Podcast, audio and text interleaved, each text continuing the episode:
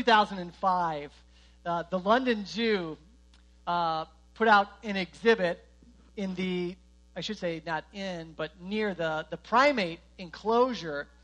And they had a sign introducing the newest exhibit that read, Warning, humans in their natural environment.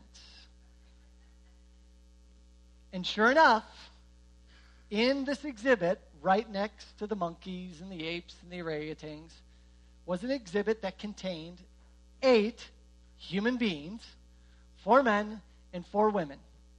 They were provided each day with water and with food and with board games to play. But right there in the London Zoo was an exhibit containing human beings. It even had signage that talked about the species diet, their habitat, their worldwide distribution, and threats. It was like any other exhibit at the zoo. Polly, Polly Willis, who was in charge of the exhibit, said, The purpose of the exhibit is to downplay the uniqueness of human beings as a species. Seeing people in a different environment, among other animals, teaches members of the public that the human is just another primate. And then Tom Mahoney, one of the participants, he said, A lot of people think that humans are above other animals. When they see humans as animals, like here, it kind of reminds them that we're not that special. Remarkable thing for the London Zoo to do. But I wonder, were they wrong for doing it? I mean, how would we come and think about a bunch of humans in a zoo with other animals?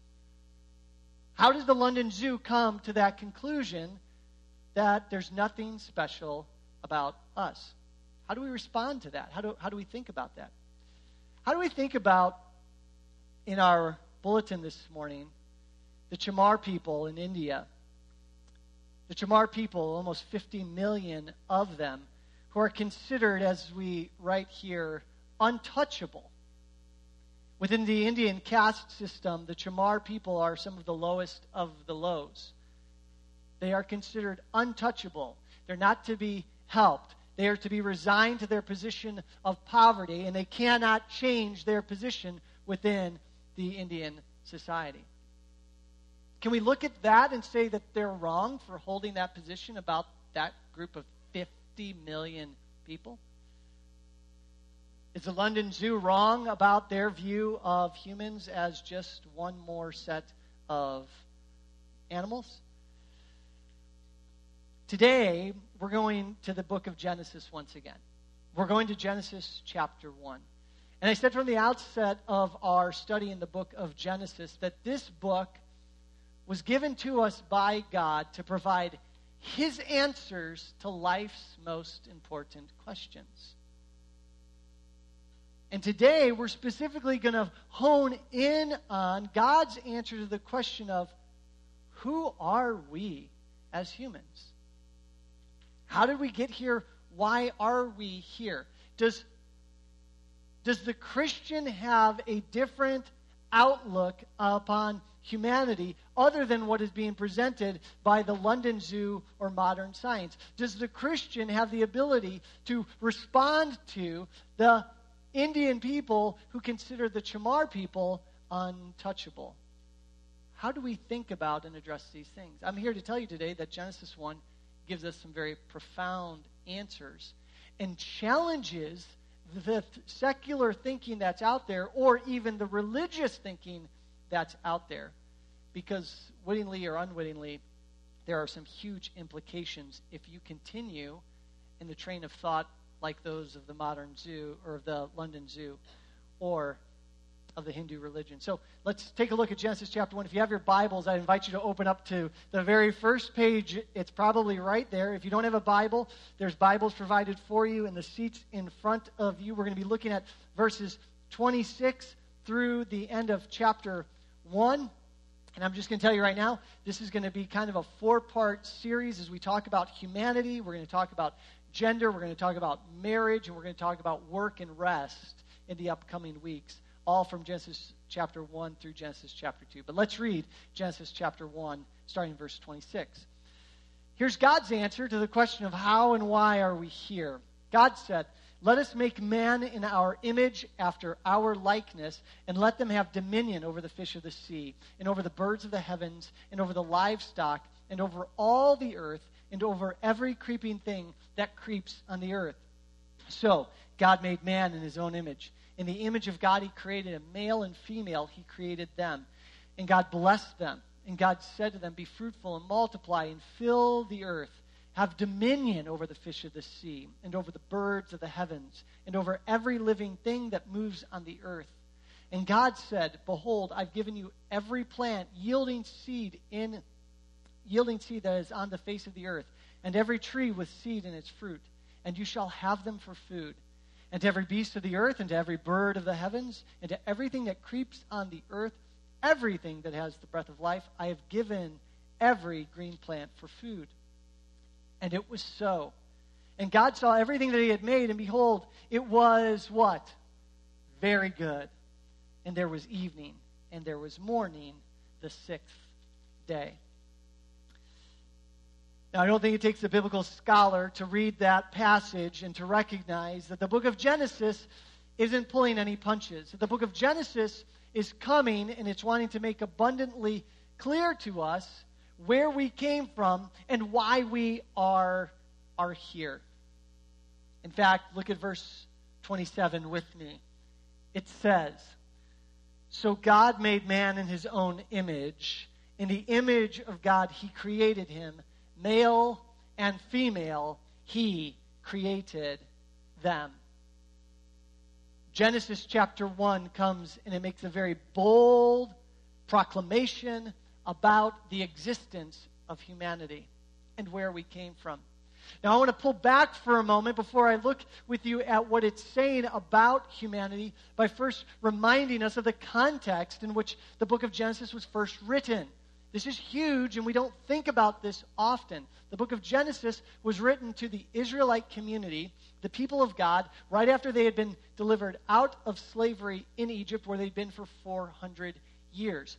Why is understanding who this was written to and when it was written to important? I want to paint a picture for you for just a moment about the Hebrew people, the Israelite people, at the time when they have received this book. Here's what we need to keep in mind when God inspired Moses to write the Pentateuch and to deliver it to the people, up to that point in history, it had only been through oral tradition, passed down from generation to generation, that the Hebrew people had any idea about the God they were supposed to worship.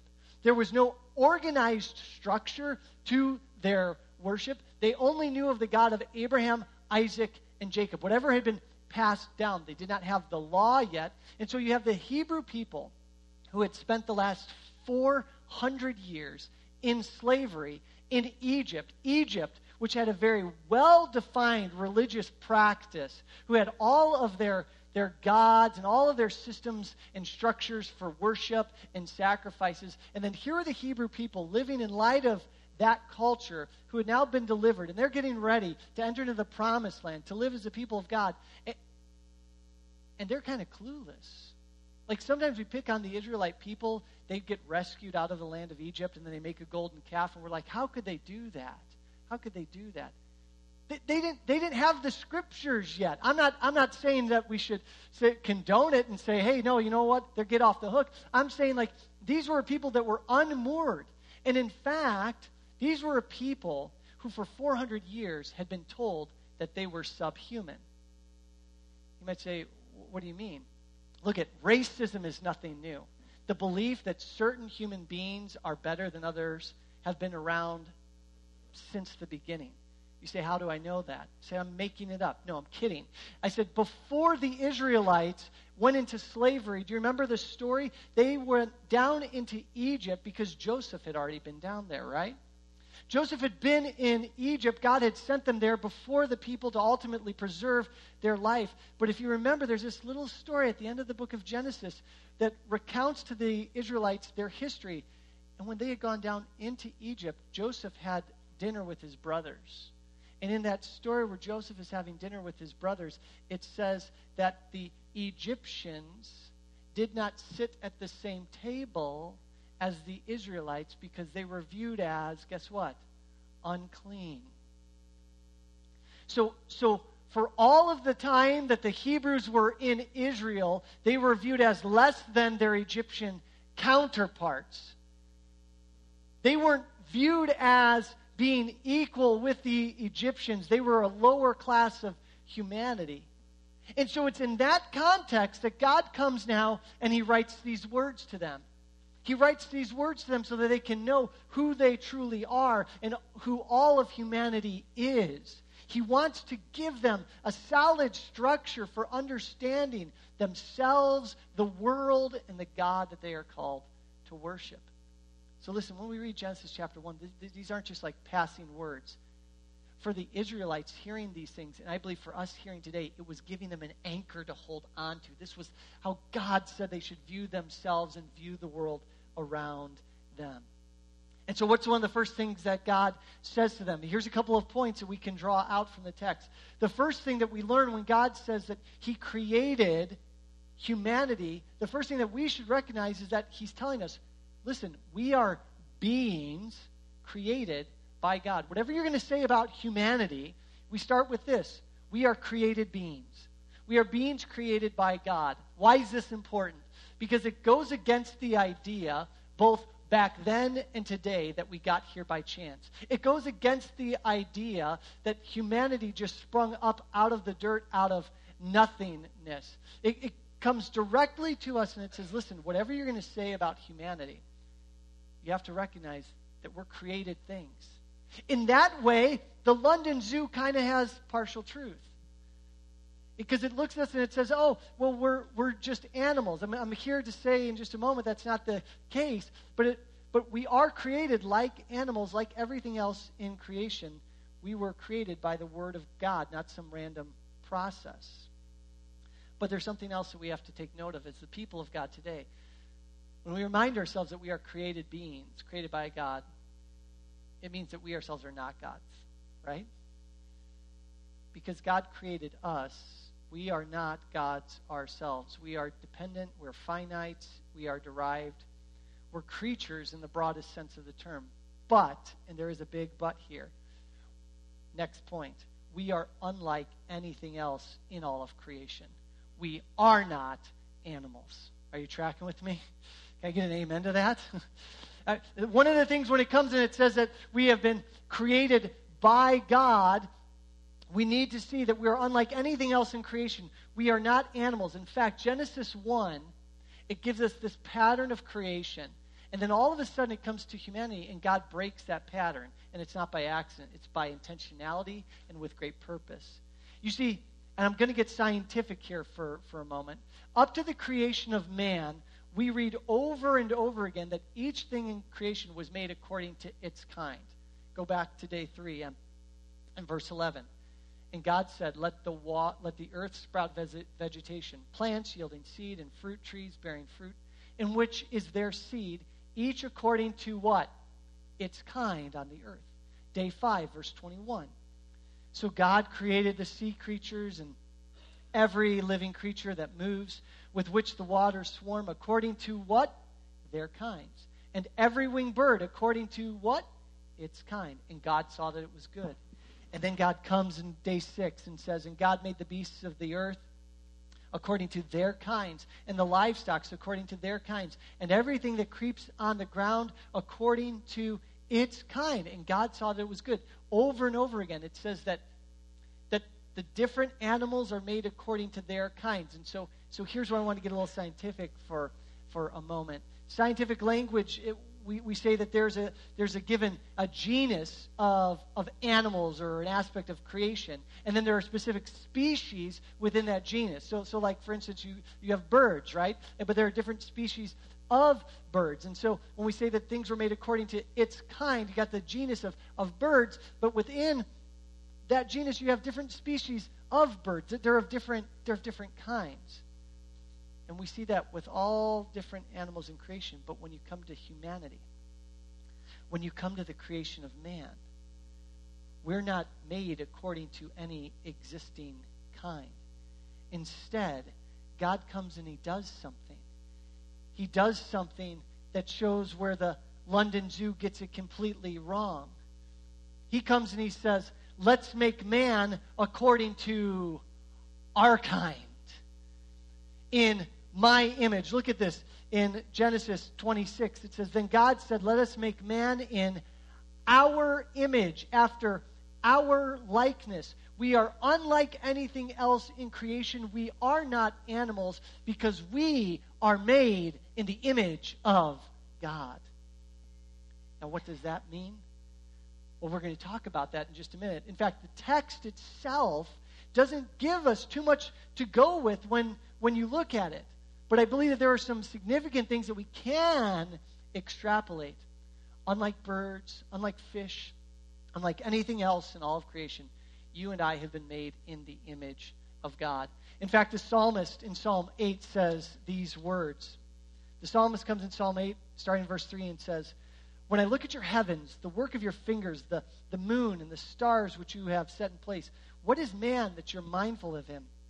And the Son of Man that you care for him, yet you have made him a little lower than the heavenly beings and crowned him with glory and honor. You have given him dominion over the works of your hands. You have put all things under his feet, all sheep and oxen, and also the beasts of the field, and the birds of the heaven, and the fish of the sea, whatever passes along the paths of the sea.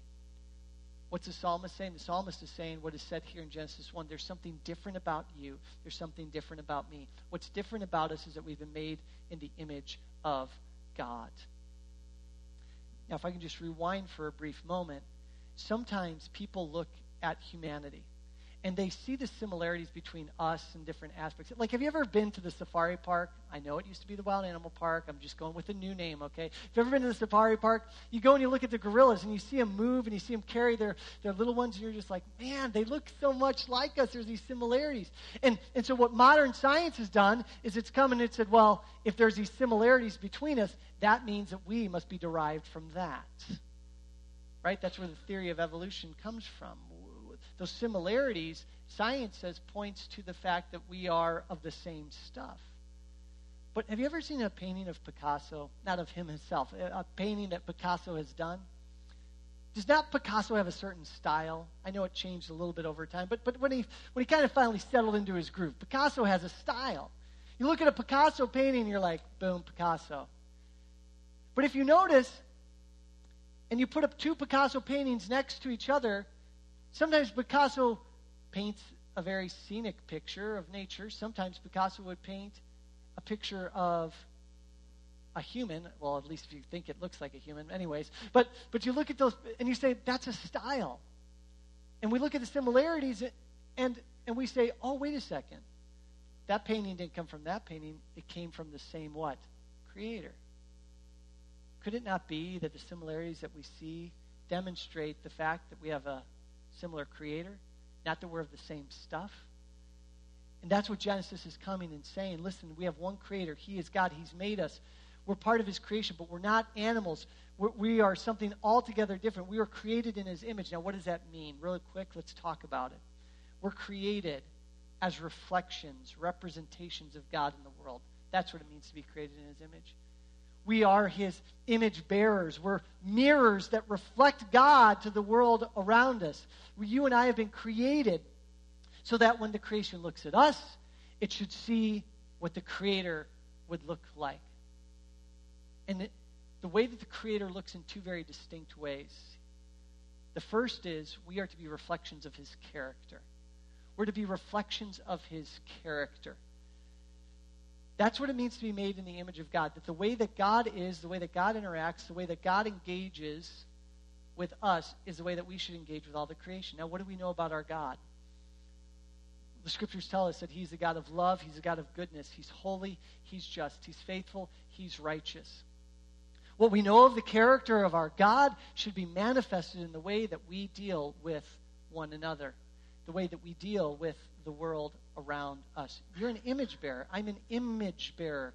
We are designed to reflect a specific characteristics of our God, his very character in the way that we engage the world. But we're also created to reflect his image in another way, his nature.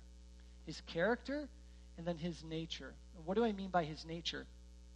God, in his very nature, in the way that he deals with his creation, there are some things that are unique to God himself that we have the opportunity to bear his image in. Let me explain. Do you remember when Adam, we're going to see this next week, he's in the garden, and it says that he's by himself. He can't find a helper suitable for him. And God looks at Adam being alone, and he says, It is not good that man should what? Be alone. Why does he say it's not good? If you've been around this church for any period of time, you know the answer. It's because Adam, in isolation by himself, could not bear the nature of God because God has existed for all eternity in relationship. Our God is relational. We are to be relational. The Father, Son, and the Holy Spirit have existed eternally, one nature, three persons. So when Adam's out there all by himself, God's saying, I'm not done yet with my creation because man should not be alone. To bear my image, he must have the ability to relate with somebody of his kind. See, our God is a relational God. You were made for community. I was made for community. Man is not to live in isolation. Now, this is one of the things that's interesting about being made in the image. I didn't say this the first hour. I'm going to say it this hour. So good for you guys. Um, I was convicted this week. We live in an interesting place. We live in an interesting place because we, for those of you that live up here in Valley Center, most people who move up to Valley Center move to Valley Center to, um, well, let's just be honest, get away from people, right? We get our two acres. We get to have space. We get to have some room. I get to only have to engage you if I want to engage you, kind of a thing. The truth of the matter is that God has created us to be in relationship with other people. And God loves those who have been made in his image. We know this to be true. In, fact, when we gather in places like this, you are surrounded by other image bearers right now. And because God loves his creation, even in its fallenness, and he's made each person here in his image, where there's a lot of people, there's a lot of God's love. Because each person there isn't there by accident. They've been made in the image of God. God's a relational God. Relationships are not things to be run from, but things to be embraced. Another aspect of God's nature that's on display in us, or that should be, is that God works, therefore we work. God works, God creates, God makes. In fact, in Genesis 2:15 it says, "The Lord God took the man and he put him in the garden to work it and keep it." Sometimes we think that work is a result of the curse. That we have to work because of the curse. The fact of the matter is, you and I were made to work because God works. God created. He made the heavens and the earth. He's engaged in work. We're to be engaged in work. We are given the resources of the earth in order to manifest and to use them in the way that God would want us to. And then finally, God exercises dominion. We are to exercise dominion. When was the last time you threw out the word dominion? You know, maybe with your kids. You're like, this is my dominion. God has called us to exercise dominion. What, what does that mean? Do you see when Adam is naming things? Later in chapter 2, we're going to see he names things. Just as God named the big things, he then gives Adam the task of naming the animals. Why? Because, because he wants Adam to see listen, as I take care of the universe as a whole, now you are to take care of this, what I've given you the garden, the animals. These are yours and for your oversight, not to be abused, but instead to be used. He says, fill the earth and subdue it. Use it for the glory of my name. See, what humanity does is we take things and we use it to excess. In our fallenness now, we take the things that God has caused us to, to, to care for and to nurture and to cultivate, and what do we do with them? We now abuse them. But that idea of, of presiding over the creation, of using things for the good and for the flourishing of humanity, we're supposed to do that, but we're not supposed to abuse it. This is what it means to be made in the image of God. You, as a human being have been made in the image of God, unique from anything else in all of creation. You're not an animal. I'm not an animal. You've been created to reflect the very character of God. That charge was given to nobody else but humans. You're created to reflect his very nature. There is something unique about humanity. And Now, here's where I want to pause and say something very important. What we believe, according to the Word of God, is this all men and all women of all races are made equally in the image of God. Can I get an amen to that? All men and all women of all races. I don't even like using the word races because it implies distinction when the only thing is the, what is it, the melatonin in your skin or whatever? What is it? Is it mel- what is it? Melatonin? Yeah, thank you. I'm looking at the nurses. Okay. Yeah, right? Like that's, we're, just, we're all of the same stuff. We're of God's kind. We're all made equally in the image of God. Now, over the next few weeks, we're going to talk about how this fleshes out in some ways within marriage, within the genders. But what is, whatever is true of humanity is true of both men and women and of all people, regardless of the color of their skins. Now, what I want to do for a second here is I want to show you if this is true and we believe it to be true, this is the word of God, that we are made in the image of God, the implications of this is, are huge. That this message is a world is a message that the world needs to hear. And that the in fact, the only way that that human beings can have purpose and value in this world is based upon this doctrine right here. In, in fact, let me just run through that really fast. So here's the immediate implications. If these things are true, and they are, then number one, here's what it means. Here's an implication of it. Every human being has a purpose. Every human life has a purpose. What is that purpose? To reflect the character and nature of God in the world. Me, you, every day that we wake up, the question before us is I have been made in the image of God. My job ultimately doesn't matter. My relationships, first and foremost, don't matter. My Finances don't matter. The first thing that I'm, the, the purpose of why I'm here is to make God known to the world around me. And I will do that through my job. I will do that through my relationships. I will do that through my play. I will do that through my fill in the blank. Every person has a purpose. There's not a wasted life. And so for you or I to look and say, what, why am I here? What, why does my life even matter? It matters because God made you in his image. He put you on this planet. And he says, no matter how old or young, no matter what gender you are, you're here to reflect his image in the world. There's no wasted parts. The other day I was cleaning out my garage and I came across this metal rod. And I looked at it and I'm like, why on earth is this thing here? I'm never going to, this metal rod, what, what is this thing? It's just a thin piece of metal. And so what did I do? I threw it away. Two weeks later, I'm putting up this fence, this ongoing project. It's, it's getting closer. And I realized in a moment, oh, not that metal rod. It was supposed to thread it through the end of the fence as I tightened the fence and all those things. In the moment, I'd forgotten I, why I had bought it. I didn't know its purpose, and so it became meaningless to me. Don't you ever think that about your life. And don't you ever think that about anybody else's life. Because your life has a purpose. You might say, I'm sick, I'm old, I'm not strong, I'm weak, I'm whatever it is, I don't have this gift or that gift.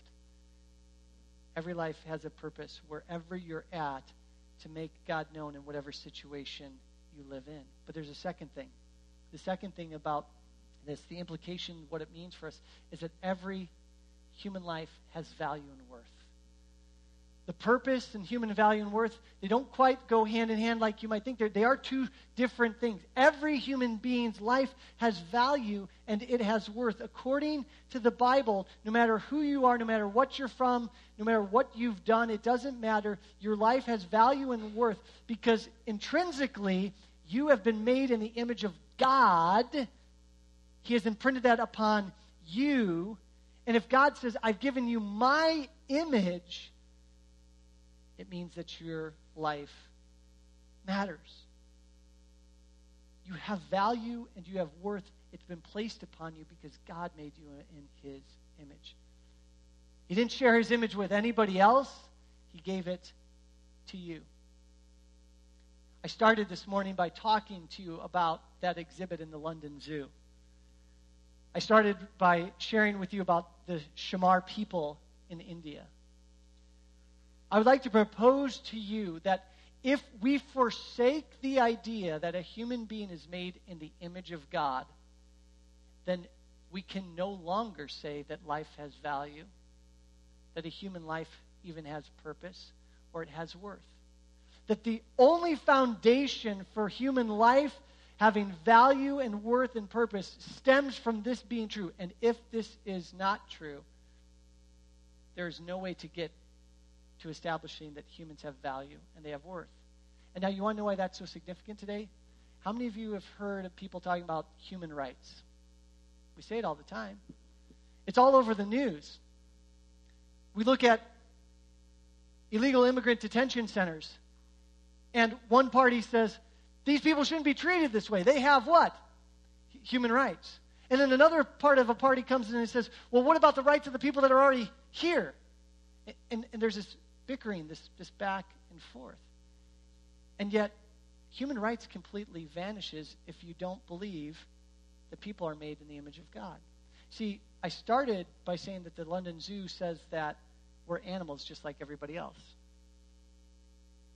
It says we're animals just, just like everybody else. Did you know that there's no way to establish through science that your life or my life has any value? Science can't do it. All science can do is observe you and I and they can notice that we're made of similar stuff with other things in creation. Science can even go so far as to say a human being is more complex than other parts of creation, but science will never be able to say that your life has any value or worth. It's crazy to me that we have therapists that are out there that come and say humans have value and they have worth. And somebody who comes in and who's depressed or suicidal says your life matters, your life has value, your life has, has purpose. To which I would say, how do you get there? Are you going to tell the person that scientifically their life has value and worth? Because according to the evolutionary process that's taught today, the theory of evolution says you're just one more animal. In fact, Bertrand Russell, a philosopher, he one time came and, and he said in response to these things, he said, when you look at humanity, there's nothing within inside of us that scientifically can show that we got here with any purpose. We're just an accidental collection of atoms. That's what Russell says. It led Oliver Wendell Holmes. Do you guys know who Oliver Wendell Holmes is? He was a Chief Justice, big time thinker of the last century. He said, Scientifically, I see no reason for attributing to a man a significance different in kind from that which belongs to a baboon or a grain of sand. How do you start feeling about yourself right now, right? See, that's where science leaves you. But then philosophy, philosophy also leaves you leaving, feeling empty and hollow. Philosophy can't establish human worth and, and value. See, philosophy comes to you and says the, the most modern philosophers, because they realize that human rights are such a big issue, in fact, the United Nations just a few years ago put out their Declaration of Human Rights. Philosophy tries to, to, to tell us that human beings have value and worth, and so they argue for something called capacity. They say that your life and my life has value because we have capacity. We have the capacity to reason. We have the capacity to, to be self conscious. We have the capacity to make choices and demonstrate preferences. We have the capacity to make moral choices.